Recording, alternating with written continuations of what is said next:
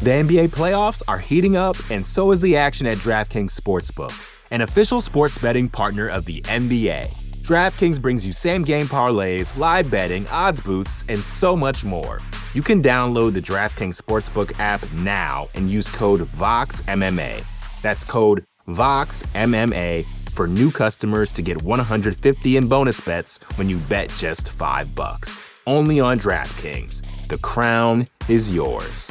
Gambling problem? Call 1 800 Gambler. Or in West Virginia, visit 1 800 Gambler.net. In New York, call 877 8 HOPE NY or text HOPE NY 467 369. In Connecticut, help is available for problem gambling. Call 888 789 7777 or visit ccpg.org. Please play responsibly. On behalf of Boot Hill Casino and Resort in Kansas, 21 and over. Age varies by jurisdiction. Void in Ontario. Bonus bets expire 168 hours after issuance. See dkng.co slash bball for eligibility eligibility and deposit restrictions, terms, and responsible gaming resources. Hey, this is Scott Galloway, author, professor, entrepreneur, and most importantly, host of the Prop G podcast. We got a special series running on right now called The Future of Work, where I answer all your questions on surprise, the future of work. Questions including what are we missing when we work remotely, or how do we handle work life balance when a major opportunity comes knocking? From the provocative to the technical, we're offering insights you won't want to miss. So tune in to the future of work, a Prop G Pod special sponsored by Canva. You can find it on the Prop G Pod wherever you get your podcasts.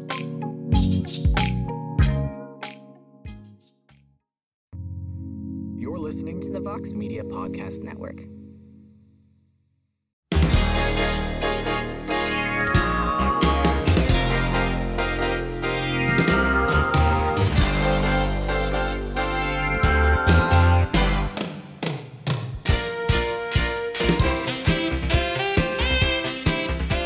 Right, everybody. It is Thursday, August 3rd, 2023, and it is indeed a heck of a morning. We are live on the MMA Fighting Twitter Spaces. You can hear the show in its entirety on the MMA Fighting Podcasting Network.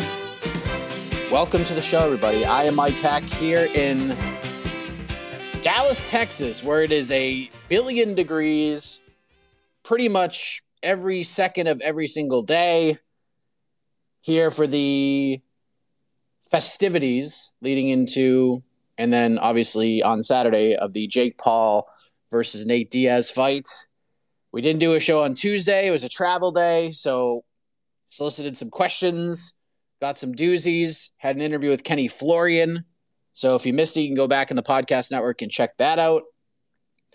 Yesterday was the open workouts in Dallas and, for Paul Diaz, and it was a long afternoon. It was interesting. There were a lot of people there. I was surprised how many people showed up to this thing because normally you don't know, right? It's Wednesday afternoon, it's the middle of the week. People are working. You don't know how many people are going to show up, but there are a couple hundred people there. Um, met some very nice people, took some pictures with some folks the MMA hour was obviously live there with with Ariel and the crew and all the fighters going up there. I got to make my MMA hour debut, which is pretty cool and completely unexpected. I just kind of walked over to the area and Ariel's like, "Come on up." So I got to jump on there for a few minutes, which was really really cool. And it was an interesting day, to say the least. We got to hear from Jake Paul. We got to hear from Nate Diaz. We got to watch Jake work out a little bit. Nate didn't work out at all him and Chris Avila just did a. Chris just kind of bounced around. Nate did a Q&A and then he got the hell out of there. And then Nate was going to do a scrum with us. And he saw the cameras out there and someone asked him a question and he was just like, answered it and then left. And we we're like, okay. But luckily, his wonderful manager, Zach, let a couple of us go backstage and, and, and do a quick three or four minute thing with Nate. Nate's attitude with this whole thing is really interesting to me. I don't really know if he's playing mind games with Jake because he just seems like completely uninterested in all of this. And I don't know if he's doing this to get under Jake's skin or if he just is not interested in this at all. It's really fascinating. And we'll find out at the press conference kind of where he's at. We'll see them go face to face again We'll see what happens there. And then tomorrow's the weigh ins. There'll be a morning weigh in, which reminds me, I'm going to try to do a show tomorrow, but it's probably not going to be the normal time. It'll be a little bit later because the morning weigh ins, the official ones, start right when this show would start. So I might just do something where the morning weigh ins are when that's over and just jump on here for 45 minutes or so and answer some questions. But so we got that event. We got UFC Nashville coming up on Saturday as well. Cory Sandhagen versus Rob Font. It's a pretty decent card. Top three fights are really good. A lot of the prelim fights are closely matched for the most part. It should be a fun watch. But obviously, there's a lot going on in combat sports. So you kind of have to pick and choose. Do you want to watch UFC Nashville? Do you want to watch Jake Paul versus Nate Diaz? PFL's back. Their first playoff event is tomorrow. There's a lot going on, my friends. There's a lot going on. We're still just a few days removed from UFC 291, where Justin Gaethje knocked out Dustin Poirier to win the BMF title. Alex Pereira jumped into the light heavyweight title mix. He's probably going to get a light heavyweight title shot against Jiri Prochazka to crown a new champion. Jamal Hill's pissed at us for his ranking spot, even though it's the exact same it was in January. But I don't want to get all fired up about that. There's a lot to talk about. So let's get into this. Let's hear from you all. Cole was first in line, so we will begin with him. What's up, man? Morning, Mike. Really enjoyed your Morning. appearance on the MMA hour yesterday, although it was pretty brief and at the end I just I was excited to see you. I was unexpected. But uh um, I just want your thoughts. I just got done listening to No Bets Barred. Jed says even if the best version of Jessica Andrade shows up, that Tatiana Suarez still beats her. I just kind of want your thoughts on that, and just your thoughts on if any, if you think any of those lines are inflated at all. Jed thinks that main event line is a little bit off, and he took the dog Rob Font. So I just kind of want your thoughts on that. I'm super excited. And are there going to be any boots on the ground in Nashville this weekend for MMA fighting? That's all I got. Have a heck of a day. Thanks, man. Uh, no boots on the ground in Nashville. We're discussing this. Um, we will be dropping a BTL on the podcast network a little bit later. I basically did the workouts and just like ran back to the hotel and recorded BTL with Jed. Had no topics, had no plan. We just hit record and went. And we talked about that. I think if Umar was still in the fight, maybe Jed would have gone. Um, there's just too much going on. We got the coverage. We got Jake Paul, Nate Diaz. There's just so much going on that it's almost it's it's really really tough. I do think the main event line is is a is a bit off. Minus three forty for Cory Sandhagen. Come back on Rob Font plus two seventy. Like I would totally understand if Cory Sandhagen's the favorite. You want to line him like minus two forty, minus two thirty. I get it. Minus three forty seems a little wide to me. So I do feel from a betting perspective, the value is on Rob. And to me, I think Rob just Rob just needs this one more, in my opinion. Cory's suffered some losses and has been able to come back. I feel like in a lot of ways, Sandhagen hasn't peaked yet. Like he hasn't reached everything he's going to be. I still think there's a little bit more evolution to his game that we're going to see. As far as Rob goes, yeah, you could still evolve and you could still add wrinkles to your game, but we kind of know who Rob is. That's a really solid fighter. And it's not like Rob is stepping in just off the couch and on two weeks' notice. Rob is already preparing for a fight. And for Rob, like he had to take this fight. And I think even if Song Yadong could still fight in Boston, I still think Rob kind of had to take this one. This is his chance. If Rob ever wants to fight for a UFC title, he has to win this fight on Saturday. This is probably his last chance to to chase that. And Rob's really good. Rob's Rob's a little more well-rounded than people give him credit for. Rob's a pretty good wrestler. Cory's good on the ground.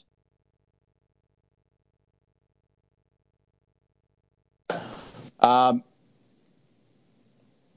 it's going to be an interesting fight. The stand-up exchange will be interesting. I think you know, he's got a little more tools in the armor, but Rob can crack, man. Rob gets that volume going. He's tough for any, for anybody. And Cory's kind of the same way, but when Rob wants to turn that power on, he can. It's got to be an interesting fight. I, I lean Sandhagen, but I think that line is too wide. As far as the Suarez Andrade thing, I don't know if I necessarily agree with that. Like, if Jessica Andrade went out there and beat Tatiana Suarez, I'd be like, whoa, that's kind of crazy. But I wouldn't be totally shocked. But I just feel like Jessica's in a tough spot right now. She's had some some tough goes of it. She hasn't I mean, Erin Blanchfield to Yan Xiaonan to Tatiana Suarez. If Tatiana Suarez gets this fight to the ground, Jessica Andrade's in trouble, and she's got to get this fight to the ground. So I'm not like fully with Jed on that, but because I do, I mean, there there is a path to victory for Jessica Andrade. If she could somehow keep this on the feet, she's got a chance. But if Suarez gets her down, it's going to be a rough night for her. Let's go to Toke. What's up, Toke?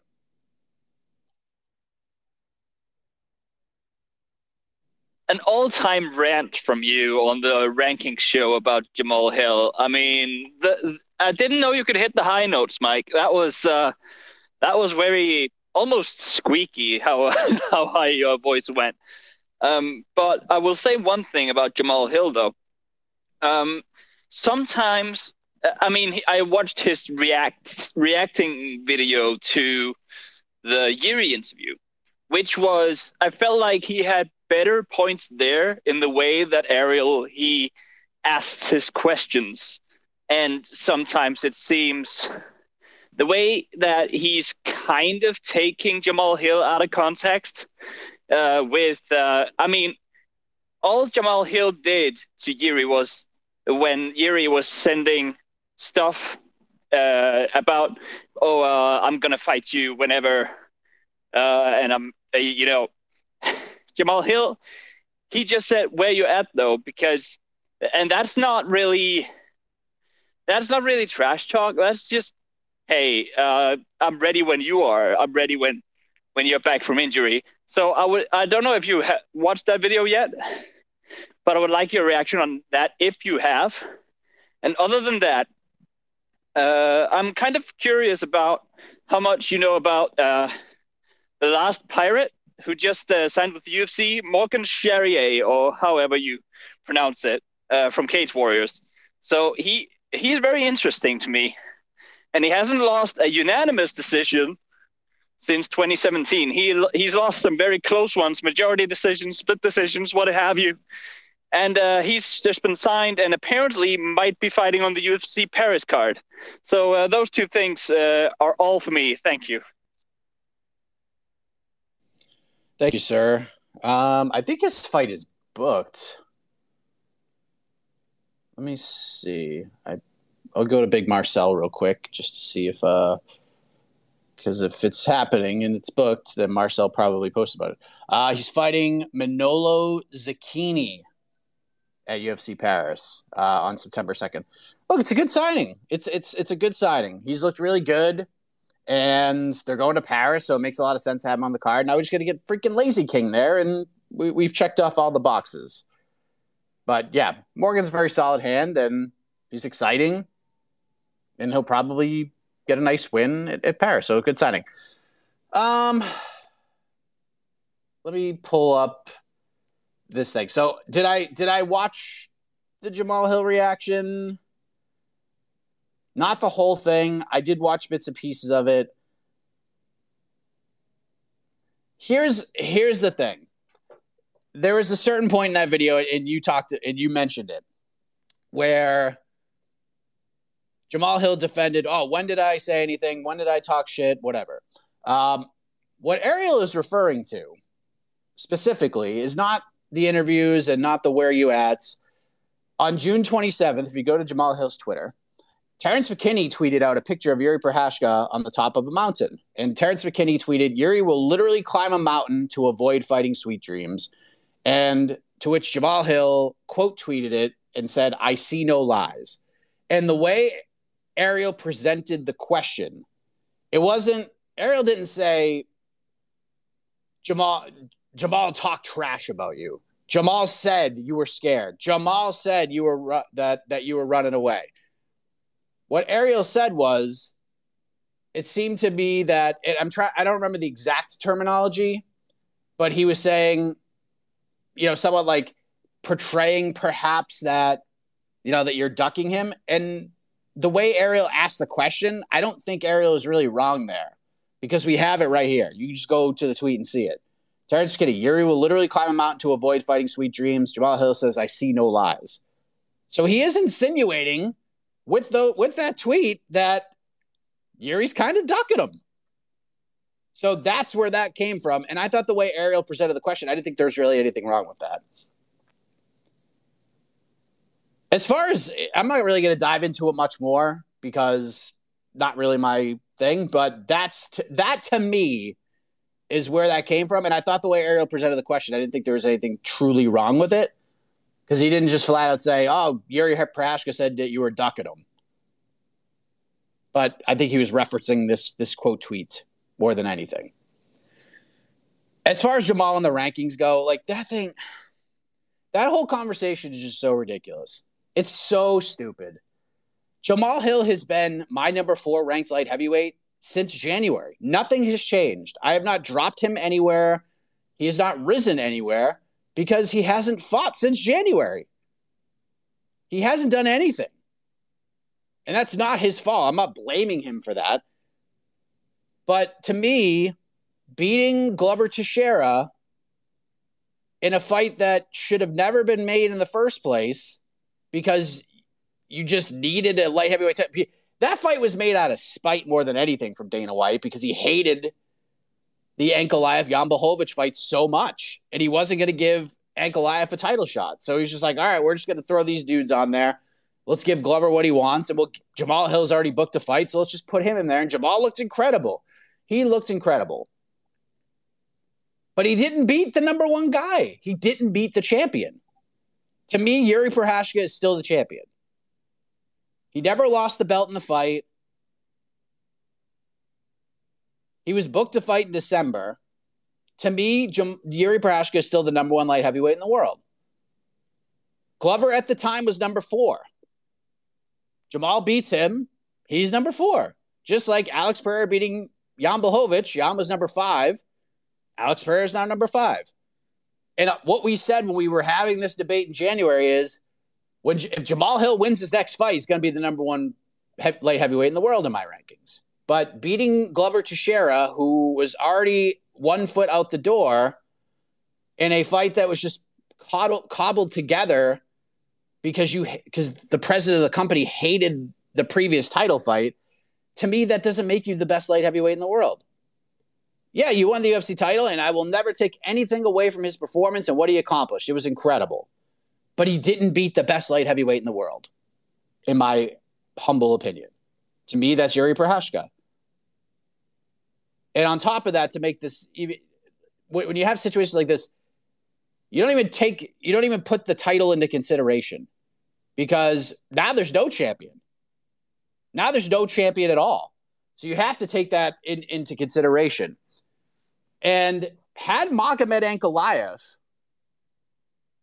gotten the decision against Jan Blachowicz, which a lot of people felt he should have gotten, we're not having this conversation. In fact, Jamal Hill might not even be like a top seven light heavyweight because Jamal Hill would have fought Anthony Smith. If he beats Anthony Smith, who's I think in our rankings is like nine or 10, he'd be like number nine right now. So I don't understand why this is such a big problem. I really don't. This is literally the same discussion we've had since January. When he won the title, we didn't rank him number one. We explained ourselves, and Jamal hasn't dropped since. He's been the same ranking, and he hasn't had a fight since he won the title. And uh, and just to reiterate, when Jamal Hill comes back and he fights whoever wins the Jiri versus Pereira fight, winner of that fight's probably gonna be number one.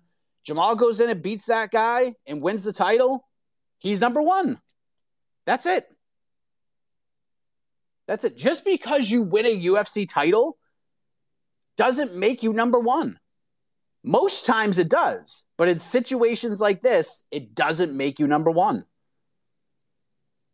It doesn't. But he's still number four, and he hasn't moved. I don't know. I don't know why this was a big. my my yelling and screaming wasn't towards Jamal Hill. It was towards the people who were like defending him, saying that our rankings were stupid. There was someone who literally said our we our rankings are casual because we have Bellator fighters in it. What are you talking about? Because there's Bellator fighters, our rankings are casual? What the fuck does that mean? So dumb. So my rant was basically towards them, and there were people like, "How could you drop Jamal Hill?" And my whole rant was like, "Look at the fucking graphic. Do you see a red arrow or a number next to Jamal Hill's name, idiot?" Unbelievable. The NBA playoffs are heating up, and so is the action at DraftKings Sportsbook, an official sports betting partner of the NBA. DraftKings brings you same game parlays, live betting, odds boosts, and so much more. Don't miss out as the NBA postseason winds down. And new customers to DraftKings can bet 5 bucks to get 150 in bonus bets instantly. You can download the DraftKings Sportsbook app now and use code VOXMMA. That's code VOXMMA for new customers to get 150 in bonus bets when you bet just 5 bucks. Only on DraftKings. The crown is yours. Gambling problem? Call 1 800 Gambler. Or in West Virginia, visit 1 800 Gambler.net. In New York, call 877 8 HOPE NY or text HOPE NY 467 369. In Connecticut, help is available for problem gambling. Call 888 789 7777 or visit ccpg.org. Please play responsibly. On behalf of Boot Hill Casino and Resort in Kansas, 21 and over. Age varies by jurisdiction. Void in Ontario. Bonus bets expire 168 hours after issuance. See dkng.co slash bball for eligibility eligibility and deposit restrictions, terms, and responsible gaming resources.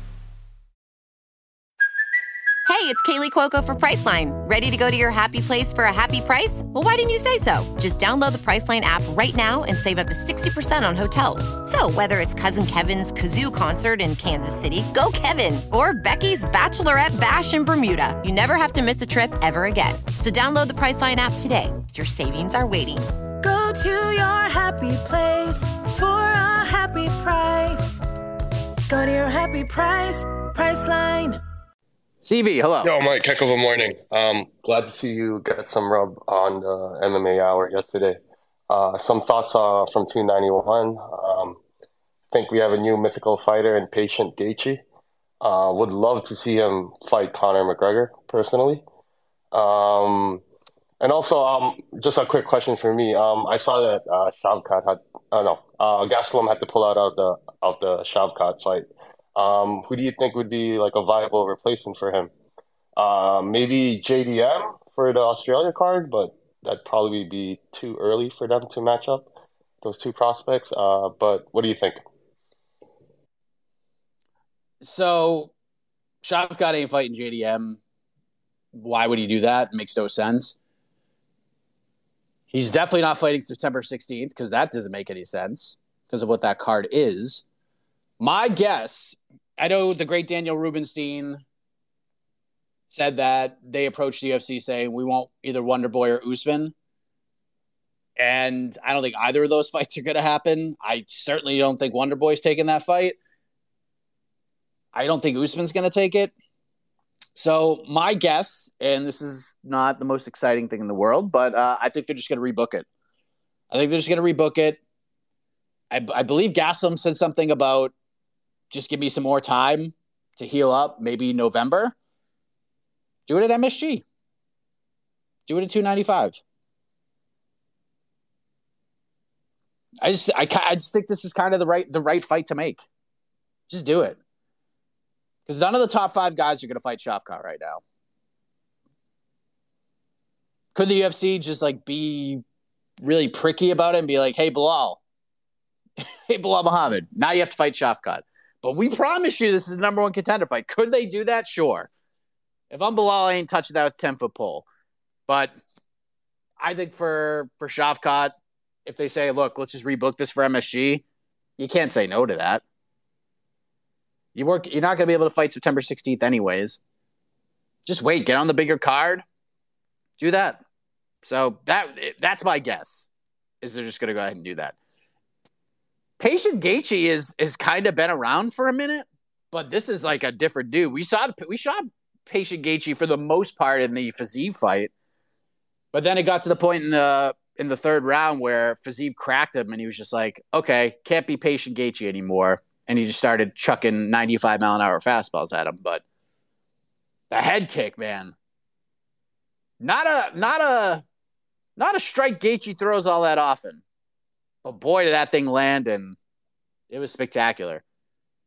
I'll tell you what, I, I am intrigued by anything Justin Gaethje does next. If he fights Conor, that's I mean obviously a massive fight. I think I don't know if I'm not gonna say there's a chance they make it, but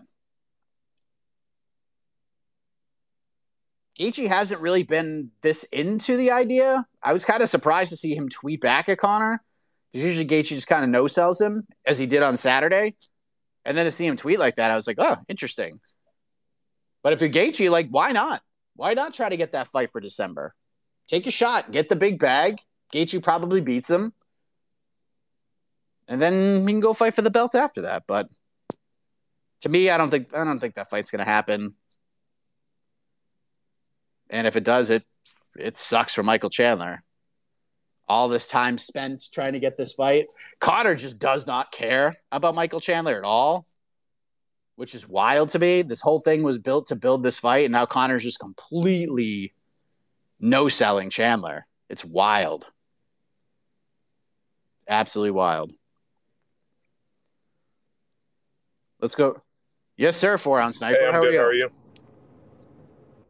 Good. Hey, heck of a morning. Uh, real quick for you, Cory Sandhagen and Rob Font fight. I believe in the main event this weekend. Uh, I don't know exactly what happens to Cory, assuming he wins this fight. Do you see him fighting like a Henry Cejudo or maybe rematching, or not rematching, but the UFC rebooking him and Umar? Uh, or do you think they ice him and hopefully have him wait for a title shot? What do you think happens? Tough to say. I really, we really can't answer that question until August nineteenth. We have to see what happens with this Aljamain Sterling Sean O'Malley title fight. If I'm Corey Sandhagen and I win this fight, hell, if I'm Rob Font and I win this fight, I am the biggest Aljamain Sterling fan in the world. I'm the biggest Aljamain Sterling fan in the world because if Aljo wins, as he said, he's vacate. He's probably going to vacate and go up to one go up to 145 and try to tackle that mountain. Which means they're going to vacate the title. Which means Merab Dvalishvili will will be one half of that fight more than likely, and then the winner of that fight can just fight Merab. That's how I mean. That's that's how I think this is going to play out. If Sean O'Malley wins, all bets are off. Because could they do a rematch? Like if it's a super compelling fight and Aljo wants to do it, maybe. And then on the other hand, if Marlon Vera beats Pedro Munhoz, they're to make that fight. Even though Vera's just lost to Sandhagen, and Sandhagen will probably be rightfully pissed about it, the biggest fight you can make at 135 right now is the Sean O'Malley Marlon Vera rematch. And if it's for the title, UFC is absolutely going to make that fight. So Marlon, I mean, Pedro's going to be a tough fight for Marlon. I do think Marlon will win. And at that point, you just need to hope that Aljo wins so that there is no champ. Merab will fight probably Font or Sandhagen, and we go from there. And then Umar can fight the loser of this fight, or he can go fight Song Yadong. Umar will have his opportunity, but just the timing of this all for, for Umar is just not great. But that's kind of how I feel. We again, we we're we're really not going to have an answer to this until after 292, but that's the way I see it. Four Corner Sports. What's up, man?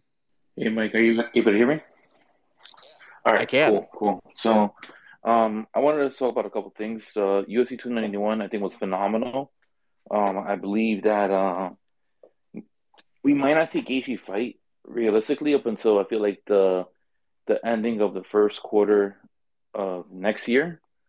So he's gonna have a lot. Gaethje's gonna have a lot of time to golf and you know recover from the the war that he had with. I mean, if you want to call it a war, because it was a very quick fight, a lot quicker than I thought it was gonna last. But um, do you estimate that he might fight? You know, around that time period that that I'm kind of like forecasting uh, for Gaethje against the winner of the lightweight title fight. And if it's Charles Oliveira that wins somehow, um, do you see the UFC pushing for a trilogy fight between Islam and, and Charles, or does uh, Gaethje, you know, slide in ab- above the above Islam if Charles wins? Um, I wanted to talk about Derrick Lewis. Now, Derrick Lewis, I thought it was kind of, you know, interesting that he threw the flying knee. I don't even think he, he actually threw it knowing that Masvidal was probably inside the crowd. So that was kind of funny. Um, I saw like uh, something on Twitter of like side by side, you know, them throwing the flying knee, and I was like, I, was, I thought it was pretty hilarious. I thought that was like the best post fight, you know, celebration that I've seen in quite some time. And um, what's the like? What's the likelihood uh, Derrick Lewis does sign with the PFL? I know you and Kenny Florian um, had your interview, and I thought that was pretty great. But I'm very interested to see if the PFL does throw him an offer, and if he and if he does sign with the PFL, um, what are like the the contract talks you think the UFC would try to like hold on to Derrick Lewis so he doesn't go over there? Um, and then lastly, for Font versus Sandhagen, I do believe that that Umar, um, what's it called, having the injury, that he is um he might not see a title shot up until like the ending part of next year because I feel like this was going to be his good shot to at least you know catapult his way into the bantamweight division, especially with uh, Aljo saying that he's going to move up to 145.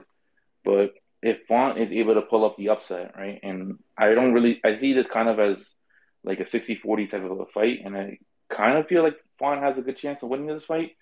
Um, if Font does win, um, when do you think that well, we will be able to see him fight again? And does he fight somebody of a Petr Yan, or you think that he just holds stagnant until he could get himself into maybe like a number one contender or a title fight? Thanks. Uh, as I said earlier, uh, I think the winner of this fight positions himself very well for a title shot. Even Font. Even Font, who lost a couple and had the great win over Adrian Yanez. He stepped into the UFC a solid. And if Umar was going to get a title shot beating Cory Sandhagen, then Rob Font should get one. Plain and simple. We're, we're trying to crown a new champion and get this division forward. That's if Aljamain wins. Again, the winner of that, the winner of Saturday's fight is the biggest Aljamain Sterling fan on planet Earth. That's their best shot at getting the title shot. So I do think the winner gets will if Aljo wins, the winner will probably fight Merab, and no offense to either guy, will probably lose to Merab, And Merab will probably win the title. So that's what I think there. Derrick Lewis PFL. It's fifth to me. Jed talks about this on BTL, so I'll let you listen to that later to get his thoughts on it. It's 50 50. It's 50 50. If I'm Derrick Lewis, if I am his team, if I am his manager, you have to sit down with the PFL and listen to what they have to say because they're going if he's going if they're going like hey you're coming in to fight Francis if what they are telling us if what Francis has told us if we are to believe what he says is true then minimum the minimum amount of money they will be paid to fight Francis is 2 million and if I'm Derrick Lewis I'm saying I ain't fighting for 2 million I'm fighting for 3 What's the PFL to say? No. If they're to give it to anybody for two, if that's the minimum, Derrick Lewis should say, I'm worth three. And guess what? He probably is right now compared to Ante Delija or a lot of these other heavyweights that, that could be in play here. So, and then Derrick would have to go back to the UFC and say, hey, they offered me $3 million to fight Francis. The UFC would have to try to match that. And most cases they wouldn't. However, to try to stick it to their buddy Francis, maybe they say, fine, we'll give you 3 million. It's not like they can't afford it. They might just do that just spite Francis. So if I if if they just, if Derrick just resigns with the UFC right now, it's just not a smart decision. And to and to me, like, What is what else is there for Francis to do in the UFC? He can fight Jairzinho. We haven't seen that fight yet. Andrei Arlovsky. Like, who's he going to fight? He's already fought everybody. He's not fighting for a title anytime soon. He's lost to Gane. Pavlovich melted him. Tai Tuivasa knocked him out. He got a great win here against Marcos Rogério de Lima, but and it was a great moment. And God bless that man for getting into great shape and getting over the way he did and putting his stock as high as it is right now. But I think he's got to take PFL very seriously. So 50 50 to me. Jed feels one side uh, completely outweighs the other. And I don't think he's wrong. You could listen to that later on. But if I'm Francis, I'm taking the PFL very, very seriously. Very, very seriously. Even if you're there for two fights, go fight Francis, fight one more time, and get the fuck out of there. You can always go back to the UFC if you want to. Or you go box somebody and make a whole bunch of money there. Like, yeah, I, I think he has to take them very seriously. Gaethje, yeah, I mean, we probably won't see him until next year, again, unless he decides to fight Conor and the UFC really wants to make that fight. Then that'll happen sooner. So Gaethje will have to fight before that. Gaethje will probably win. So it, it all depends on what he wants. Because if Islam beats Charles, Islam's not the type like Islam doesn't fight every three months. He fights like every six, seven months. He fights twice a year, like clockwork. So Islam beats Charles. That's October. I mean, he did turn around in February. I would say like March. They would probably do that. And if Charles wins, I, I think they would just go right to Gaethje. It's not like Islam has defended the title seven times. He's only defended it once, and he hasn't defended it against anybody in his actual division. So and it kind of just depends on the fight. Like if Oliveira wins a controversial decision or something, and it's a really good fight, they could just go back to that well. But yeah, I kind of feel like Gaethje's going to get the winner no matter what. But to me, it's probably he's probably going to fight Islam. It's an interesting fight. But I'd like to see the Charles fight again. That fight did not last very long, but that fight is incredibly fun for however long that lasted. It was one of the craziest rounds you'll ever see. Gaethje dropped Oliveira a bunch. Oliveira dropped Gaethje, then tapped him. It was just fucking wild, man. That whole that whole week was crazy, with the weight miss and all. Getting stripped of the belt and going in and fighting Makhachev, which people forget that it was for for the vacant title because Oliveira wasn't the champion. I mean, most people considered him the champion. Most people considered that a title defense. Even I make the mistake of doing that. Like when I'll write up something about Islam Makhachev, like I have to. It, it may even gotten live this this way that you know took the belt from he took the belt from Oliveira when in reality he didn't. But Gage is in a tremendous spot. He'll get one more shot, and I'm really interested in it. Let's go to Abswalia. What's up, Abswalia? It's been a while. How's it going?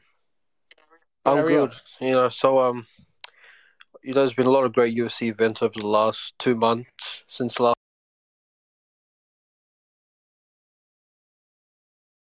So I spoke to. Um, I just want to get your thoughts overall. How would you rate the month of July for UFC cards and events overall? And also, with the upcoming events, seeing how do you see fights like this coming weekend, Rob Font versus Cory Sandhagen playing out, and what would possibly be at stake for either fighter if they were to win their fight? And um, my other question, my other thing I also want to say is I'm also loving the way the UFC have been planning some of their upcoming fight nights, like the Singapore card, like the France card, and actually even the RDA versus Vicente Luque card. I think that's a very overlooked card that people are not realizing, but it's quite decently stacked. There's, you know, if, whether you're casual or a hardcore fan, there's definitely fighters that you will recognize there that, you know, have got some interesting matchup that, you know, have full potential. Anyway, man, have a great day. I'll see you again tomorrow. how would I grade July? Um,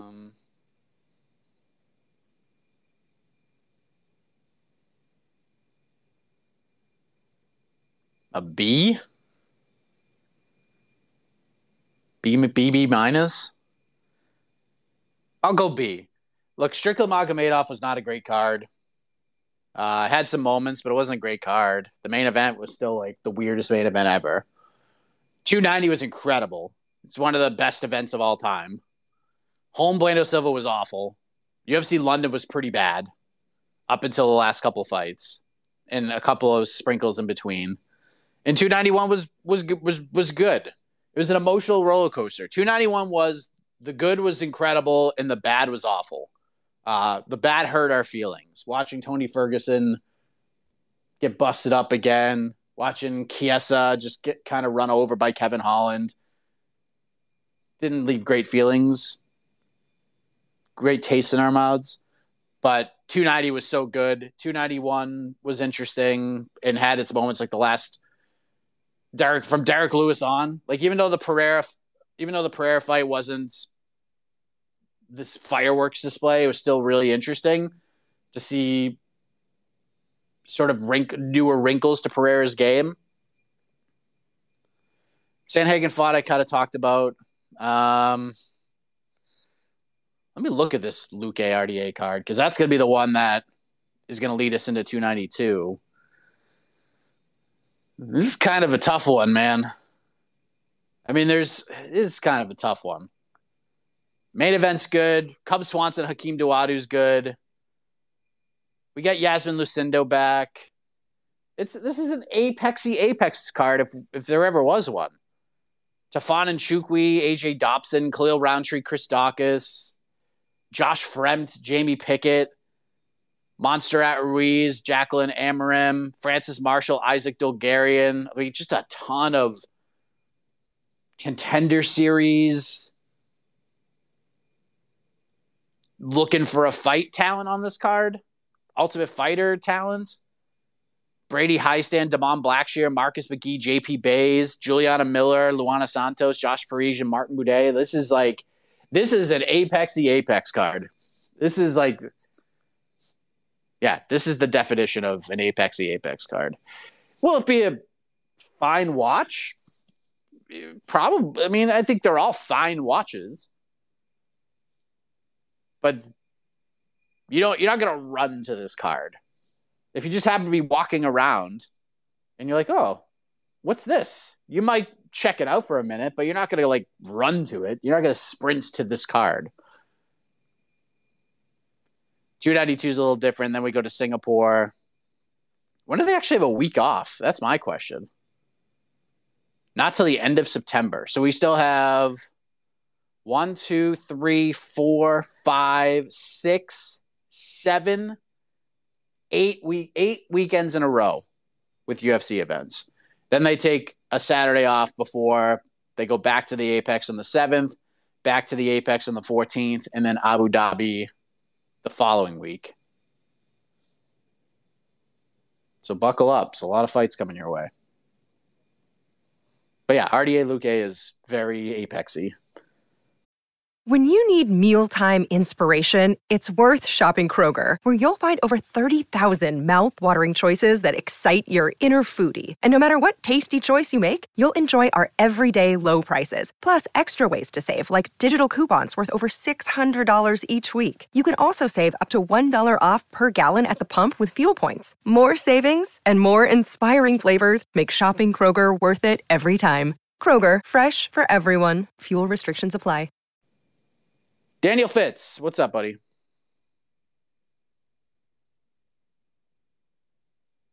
Daniel, are you there?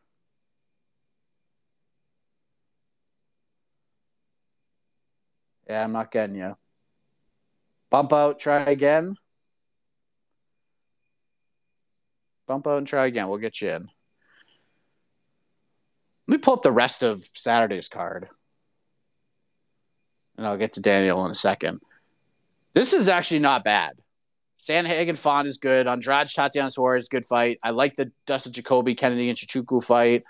We get Gavin Tucker back against Diego Lopez. Diego made a made a lot of fans in the Movsar Evloev loss. Tanner Boser's final UFC fight, more than likely, against Aleksa Camur. Ignacio Bahamondes, Lud, uh, Ludwig Klein, Raoni Barcelos, Kyler Phillips, Jeremiah Wells, Carlston Harris, Billy Q, Damon Jackson, Jake Hadley, Cody Durden, Sean Woodson against Dennis Buzukja, Ode Osborne versus Asu Almabayev. I mean, these are these are it's a pretty good slate. A lot of competitive fights on this card. Not a ton of star power, but good fights. There seems to be stakes in a whole bunch of them. Good, solid card. It's a good, solid card. All right. So, last call if you want to ask a question. All right. We got Daniel. Let's see if we can get him in here. Daniel, do we have you? Hey, Mike, can you hear me? Yes, sir. Good, How are you? good, good. Top of the morning to you. Uh, so I just got two questions here. Jake Paul versus Diaz. Um, I mean, it feels like Diaz has basically shunned all media and press, done his best just to not promote this fight. Uh, for such a big name in Diaz and compared to Paul's last fights, it just feels like this one's kind of flying under the radar.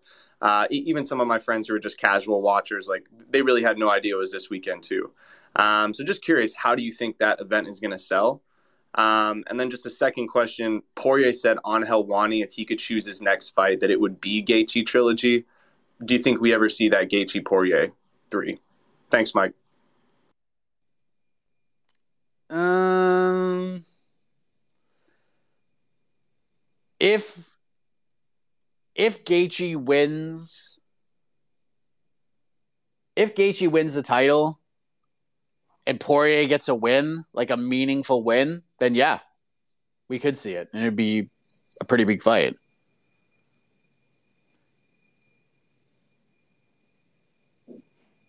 Yeah, I think it would be a pretty big fight. So I'm not I'm not ruling Dustin out. I think honestly, Dustin losing, like I, I think the stakes were, were higher for Gaethje. Like if Gaethje lost and was down 0-2 to Dustin, it would have been tough for him to get back. Like even if Dustin won the belt, it's really tough to sell a trilogy. So Gaethje would have probably been like completely out of the title picture, unless he just went on this incredible run. But Poirier, there's at least a chance because if Gaethje somehow does win the belt, then they can always try to to rebook that one. Paul D, I don't know, man. Like I don't, I don't know. I don't know how this is to sell. The next two days are very important. Like today and tomorrow are important. There needs to be some kind of a moment. And I'm not talking about Jake Paul getting on a microphone at the press conference and talking a bunch of crap to Nate.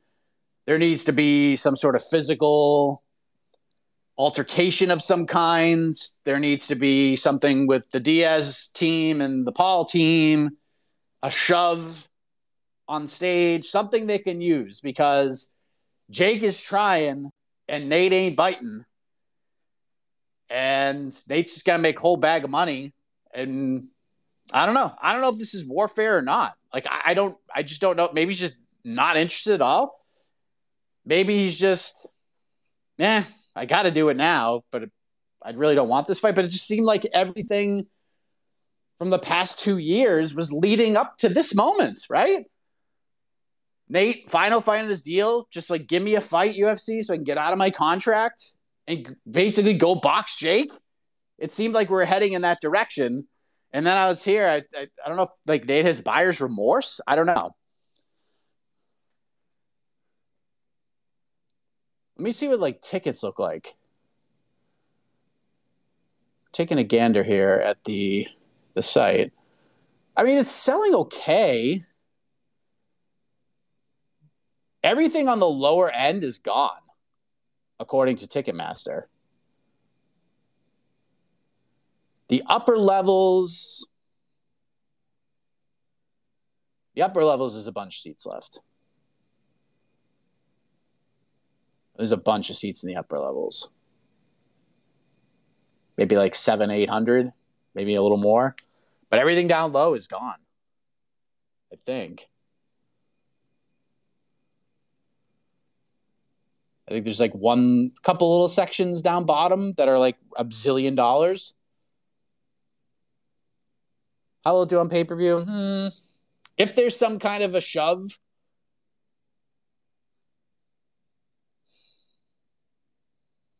I, know, I feel like 500,000 is the benchmark, but I think as of right this second, with everything that's happened, I don't think it gets there. But I do think the anticipation for this fight is kind of. And as I say this, um, let's see. What did this just say?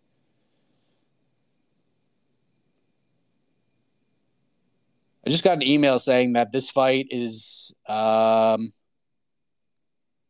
a new gate record. That's new record. It's not the record though. Let me read this. Um, MVP, Real Fight, and American Airlines Center have today announced that the highly anticipated Jake Paul versus Nate Diaz pay per view on Saturday, August 5th, 2023, will be the second highest recorded gate for a combat sports event ever at the American Airlines Center. Surpassing all previously held combat sports events, Paul versus Diaz will be only exceeded by UFC 277 on July 20th, 2022, which marked the first post pandemic UFC event in Dallas. So I guess uh guess they're pretty happy with the gate. Guess they're pretty happy with the gate. And the upper level seats are only $32. So I do think I do think this thing's going to sell. How it's going to sell on pay per view if it keeps going the path that we're on. I don't know if it gets to that benchmark that I set, but I do think by the time we get there, I think I think it does like four to five. I really do. Uh, Milo, what's up, man? Oh, Mike, uh, long time no see. How are you? Good, man. How are doing you? Doing all right. Doing all right. I, I have a prediction for the future of the bantamweight division, UFC bantamweight division. Um, I don't think like uh, the fight between Aljo and Sean O'Malley will take place. I think one of them will pull out. Um, if I have to speculate, it was probably going to be Sean O'Malley. And then we'll, what's going to happen, I think uh, Sandhagen is going to beat Font. And uh, on a short notice, will fight Aljamain in a rematch for a title, become a champion, and then I think we're gonna see Sean O'Malley versus Cory Sandhagen fight, which I think is kind of winnable for both because they were kind of predominantly strikers. So I think it's it's interesting to see. I, I spoke about it like a while back on my podcast that I think Sandhagen is going to be a champion by the end of the year, and I hope to see it happens because I think he's one of these more humble guys, hardworking guys. You know, uh, like he reminds me of myself. You know, in the MMA Twitter, like a really like a, just a good person overall. So I think he's going to be that, and he's going to be a champion, and um, that's that. Thanks again. Take care.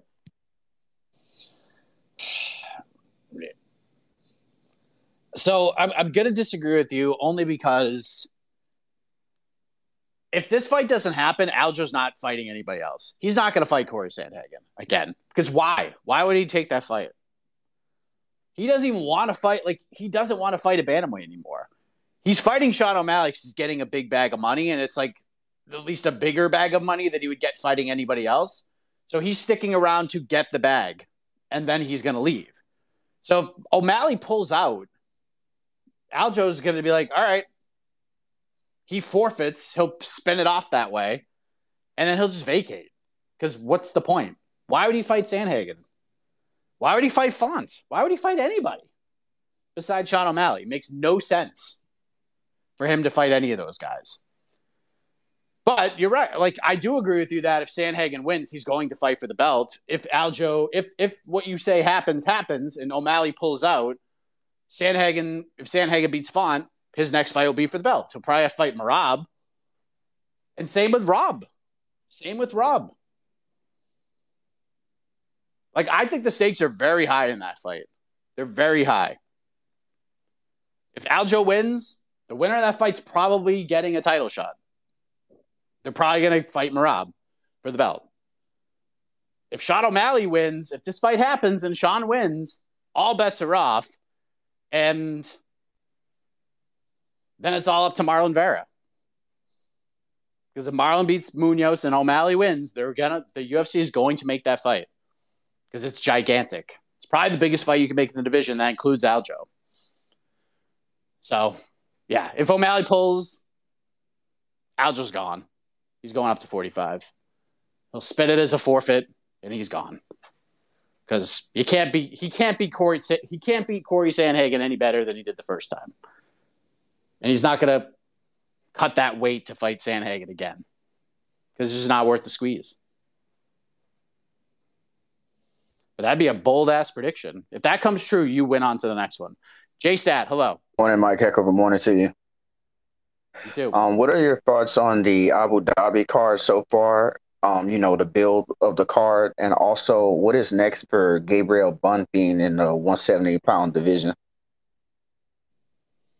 Thanks, man. So let me get the Abu Dhabi card pulled up. Bonfim, I like the I like Randy Brown. That's the fight I like. Let's give him. Let's not throw him a top 15 guy just yet. Randy Brown is like top 20, 25 ish, depending on how you put him. You go out beat Randy Brown, you're ready for the Neil Magnies, the Chiesas, if you will. But there's a and dude's got a high ceiling, no doubt about it. That's that's how I would go. I'd give him a nice little step up and but not too crazy. Let's not give him like a top 10 guy or anything. I don't think he's ready for that. Abu Dhabi. So we got Islam Makhachev, Charles Oliveira. We got Paul Costa, Hamzat Chimaev, which as soon as we get to that fight, if it happens, it's going to be the talk of the week. Nassourdine Imavov, Ikram Aliskerov. I mean, that's fine. Not having Imavov in Paris is kind of a miss, but it is what it is. Then we have the Magomed Ankalaev, Johnny Walker fight uh, that has been agreed upon. So, I mean, I this I, I told you all this fight was going to happen. The UFC is not like giant fans of either of these guys right now, so they're just going to throw them in there together to try to get one of them out of there. So let's uh, let's see if someone can go out there and have and have a like entertaining fight because there was no way they were going to give Ankalaev another title shot until he goes out there and does something fun. And he might just and Ankalaev just might might just be the best guy in this division, but this it's not just about winning fights. You have to be able to put butts in seats. You have to be able to entertain. You have to be a draw. And Ankalaev is not that, at least not right now. And then you get Tim Elliott, Muhammad Mokaev, which is a really fascinating fight. I really like that one. Muhammad Mokaev is just is missing something. He's missing that sort of killer instinct that we thought was there when he fought Cody Durden, and then it just hasn't really been there since. But Tim Elliott's going to bring that out of him, so it's going to be an interesting fight. So five fights so far. I curious to see what they add to it. They're going to add more. I wonder if like Petr Yan fights on this card.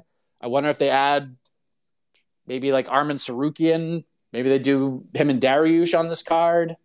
That'd be a nice little addition.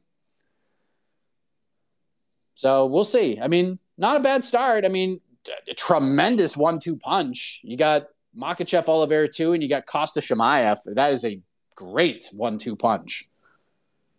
And if we could just add a, a couple more compelling bouts to that main card, you got something here.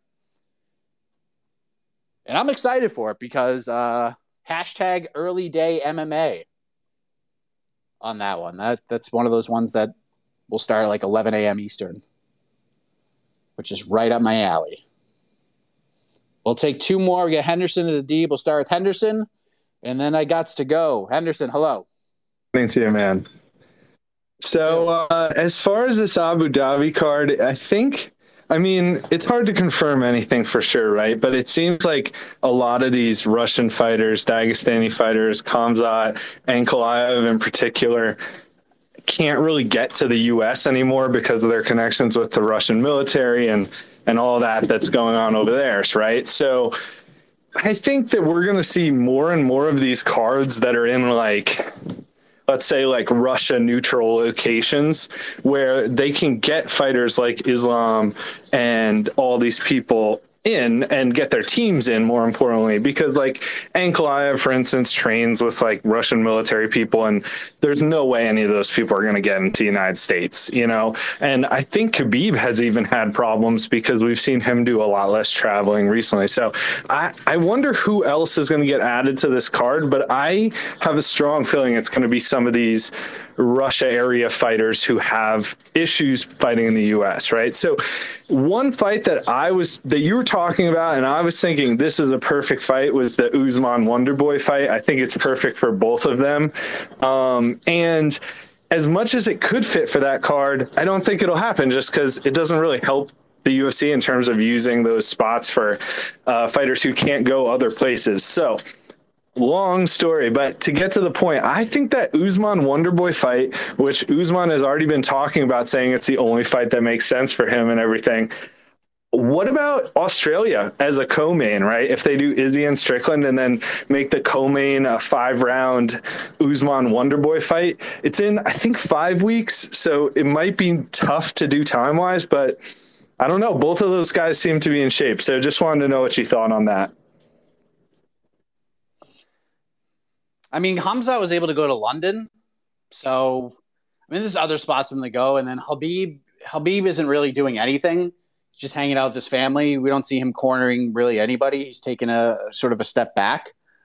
Uh, he still consults and still trains when he's in the area, but he's not really cornering fighters anymore. So I don't know. I don't know what the rest of the card's going to look like. Yeah, there are fighters with, with seemingly tr- issues with travel and we'll see a lot of them on this card. Usman Wonderboy is going to happen. It'll. I think that's the fight they're going to make. It, it, it, makes all the sense in the world. MSG makes sense for that fight. Um, if you really want to load that one up, could do it in December. It's not going to happen in Australia. It's certainly not going to happen in Abu Dhabi. So I would say either MSG or the final pay per view is when that fight will happen if they make it. Because the UFC could just like they could just be like, "Hey, Wonder Boy, you're fighting Hamzat or not Hamzat, uh, Shavkat. Take it or leave it." But hopefully, they just make the Usman fight and call it a day. Uh, oops, Adib, you're next. Sorry, uh, crying belly, Adib, and then Riley, and then I gotta go. Crying. Hey, what's up? My my only question to you is: Do you think that there's going to be more than one knockdown this Saturday in the Jake Paul fight? Hmm. No. Well, no, I don't. I think one's a. I think a one's one's a good number. Uh, Adib, do we have you? Adib, are you there? Uh, yes. Oh, there we go. Hey, What's up, man? Yeah, hey guys, what's up? Um, so my question to you is, uh, well, I mean, I don't really know why we're talking about Usman versus uh, Wonder Boy because I think that's just a one-sided fight with Usman's wrestling. Um, for me, what I'd ideally look at is uh, doing Shavkat versus uh, Usman, and then doing uh, Wonder Boy versus the winner of uh, Jeff Neal and uh, and uh, Ian Garry, or you could do uh, Wonder Boy versus uh, Jack Della Maddalena. I think they're both great fights. Um, what's your thought on that? Because um, I don't think Wonder Boy deserves um, somebody as high up as Usman, and I think Usman just wants an easy fight to get a W and then move on from there. So, what are your thoughts on that? Totally disagree. I, I think Usman's perfect. I think it's perfect for everybody. I think it's perfect for everybody. You have to think about it this way: Wonder Boy is sticking around because he's hanging on by a thread in the title discussion. Usman is the fight that gets him there, or at least gets him really, really close. But it's a fight he's not going to be favored. It's it's it's going to be a rough. It could be a very rough night for Wonder Boy. Plus, these two guys haven't fought. Wonder Boy is still a very big name, very popular. Just go look at the numbers. Go look at his how many views his interview on the MMA Hour did. We're like closing in on a half a million. Wonder Boy is still a popular dude. And like you said, if the UFC is trying to sort of pay Wonder Boy back for not taking the Pereira fight, chuck him in there with Usman. You can spin this either way. Either they get Either Usman does them a solid if they're really pissed at him, knocks him out of the title picture forever, or if Usman, if Wonderboy somehow wins, they can spin this. Wow, this forty, soon to be forty-one year old is going to get one last shot at the title because eventually, eventually, Wonder Boy is going to have to fight someone who can wrestle really well. Let's just do it now. He's not going to fight Shavkat. And you mentioned the Jeff Neal Ian Garry fight. He already beat the shit out of Jeff Neal. Like he already put a beating on Jeff Neal, so he's not going to take that fight. Ian Garry maybe, but not now. And he's not going to fight JDM. He's not going to fight JDM right now. That, that, fight does nothing for him. Nothing. Zippity doo dah. Zip. Maybe down the line, sure, but not now. Does nothing. So, and Wonderboy has fought backwards a million times. Yeah, he lost to Burns. Yeah, he lost to Muhammad. He just fought Kevin Holland in a main event, who was unranked at the time. Finished him. Was fighting backwards again against Michel Pereira, who missed weight. Just give him Usman. Who cares? Usman's out of the title picture right now, anyways. He just lost to Leon twice. As long as Leon's the champion, Usman ain't getting a title fight. I think that fight's perfect. Absolutely perfect. JDM, it's too soon. Garry, it's too soon. And I think Garry probably has a better shot than JDM does. A lot of people thought JDM lost his last fight. Let's give JDM a confidence boost. Get him on that Sydney card. The only other, the only other name, I think the, they will push Shavkat to Wonder Boy. The only other name I could see is Sean Brady. At least Sean Brady is like ranked one spot behind Wonder Boy. So that's like in the range. But I think they're going to go with Usman. And Usman seems interested in it. So that's what they're going to do. All right, Riley, you're the last one, and I have to go. Riley, you're there. All right. Uh, so most people are assuming that we're going to get Poatan versus Jiri for the light heavyweight title. Uh, but now that Ankalaev versus Walker just got announced for UFC 294, I know Dana was not impressed at all with either Johnny Walker's last fight or Magomed Ankalaev's last fight. Uh, do you think, assuming that Poatan and Jiri fight, regardless of who wins that fight, do you think Ankalaev uh, Walker winner gets the next title shot? Because uh, I don't think Izzy is going to be very fond of Alex going back to 185 and fighting the trilogy uh, if he beats Poet or, or if he beats Jerry. Mm. Mm, it's hard to say. It depends on how Ankalaev Walker goes. Like if Ankalaev just goes in there and just trucks Johnny Walker and like knocks him out, puts him away, and it's like a fun performance. Yeah, I think that'll that'll buy him some good some goodwill.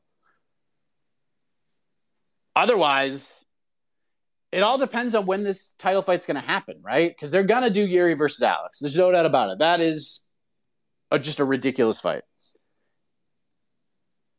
If Alex wins, that kind of changes things a little bit because maybe you do the Izzy fight. And then we have to wait and see kind of when Jamahal Hill comes back. Because when Jamahal Hill comes back, he's going to get the first shot and I don't know. It's it's all going to depend on timing.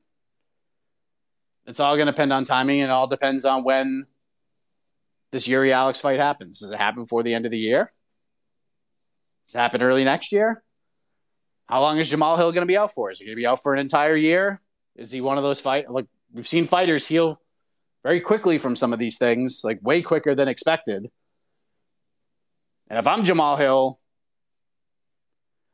I'm fighting for that belt uh, before Magomed Ankalaev gets a hold of it. Because once that guy's the champion, he's going to be champion for a long time. And it may not be the most fan friendly title reign, but once he gets that title, he's going to be very tough to beat. So, yeah, it's tough to say. It's I think it's positioned that way, but a chess matchy decision is not going to do it. It's not going to do it. So I guess we'll have to wait and see. All right, I need to go. Thank you all very much. You are the best. We'll be back tomorrow. I don't know when, because uh, the official weigh-ins for Paul Diaz are going to start uh, 9 a.m. local time, so 10 a.m. Eastern. So I think after everybody makes weight and does all of that, uh, we'll jump on here for like a half hour, 45 minutes, and we'll unpack it all. And that's how we're going to do it. So thank you all very much. We got the press conference for Paul Diaz coming up later today, uh, hosted by the great Ariel Helwani. And then uh, you'll be able to watch it in its entirety uh, on the MMA Fighting Podcasting Network or MMA Fighting YouTube channel. Jesus Christ, I'm so tired. Uh, but thank you all very much. Back tomorrow at some point. Have a great rest of your day. And as always, have a heck of a Thursday, everybody. Heck of a morning.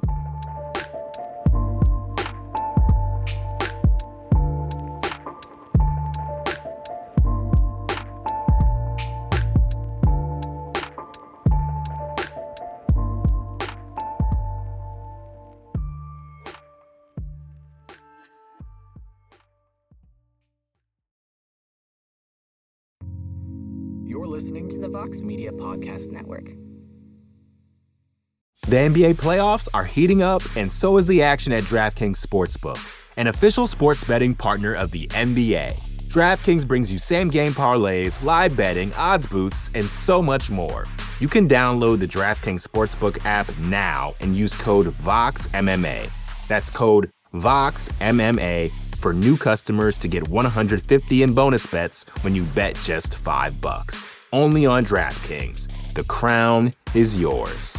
Gambling problem? Call 1 800 Gambler. Or in West Virginia, visit 1 800 Gambler.net. In New York, call 877 8 HOPE NY or text HOPE NY 467 369. In Connecticut, help is available for problem gambling. Call 888 789 7777 or visit ccpg.org. Please play responsibly. On behalf of Boot Hill Casino and Resort in Kansas, 21 and over. Age varies by jurisdiction. Void in Ontario. Bonus bets expire 168 hours after issuance. See dkng.co slash bball for eligibility and deposit restrictions, terms, and responsible gaming resources.